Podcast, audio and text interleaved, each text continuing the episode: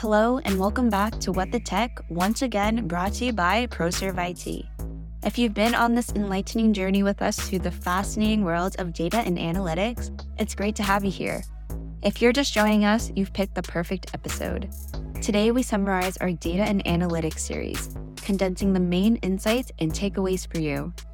Whether you're just starting out in the data world or you're here for a refresher, we've got you covered.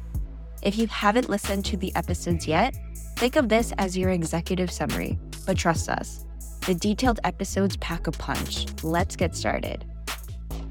In our first episode, we delved into the intricate world of dimensional modeling and the STAR schema. Our speaker laid out the significance of dimensional modeling in the data warehousing domain. By making data models more comprehensible and optimizing them for queries, dimensional modeling is an essential toolkit for any data enthusiast.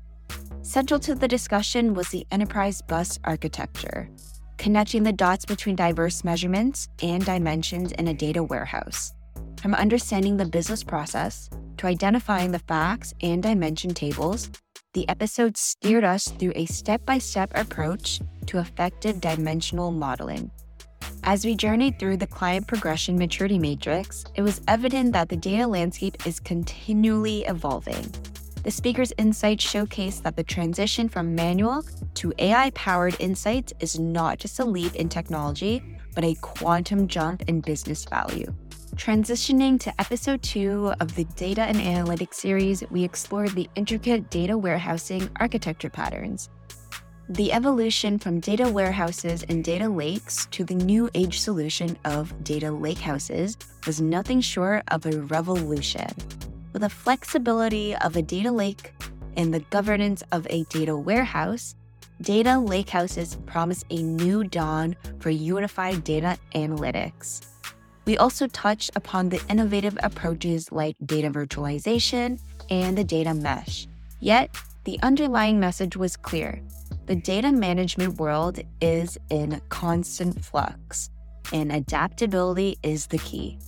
Emphasizing the evolution of data management practices, this episode was a testament to the dynamic nature of the data landscape. In our concluding episode, the spotlight was on the modern ELT process. This episode kicked off with a comprehensive discussion on ETL extract, transform, load, and ELT extract, load, transform.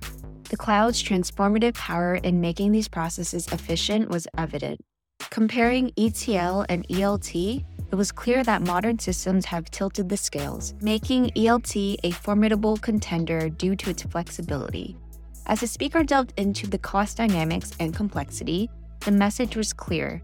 The future of data handling lies in scalable cloud solutions, with predictions pointing to a massive surge in data growth, businesses, big or small, must gear up with tools like Azure Synapse and Redshift.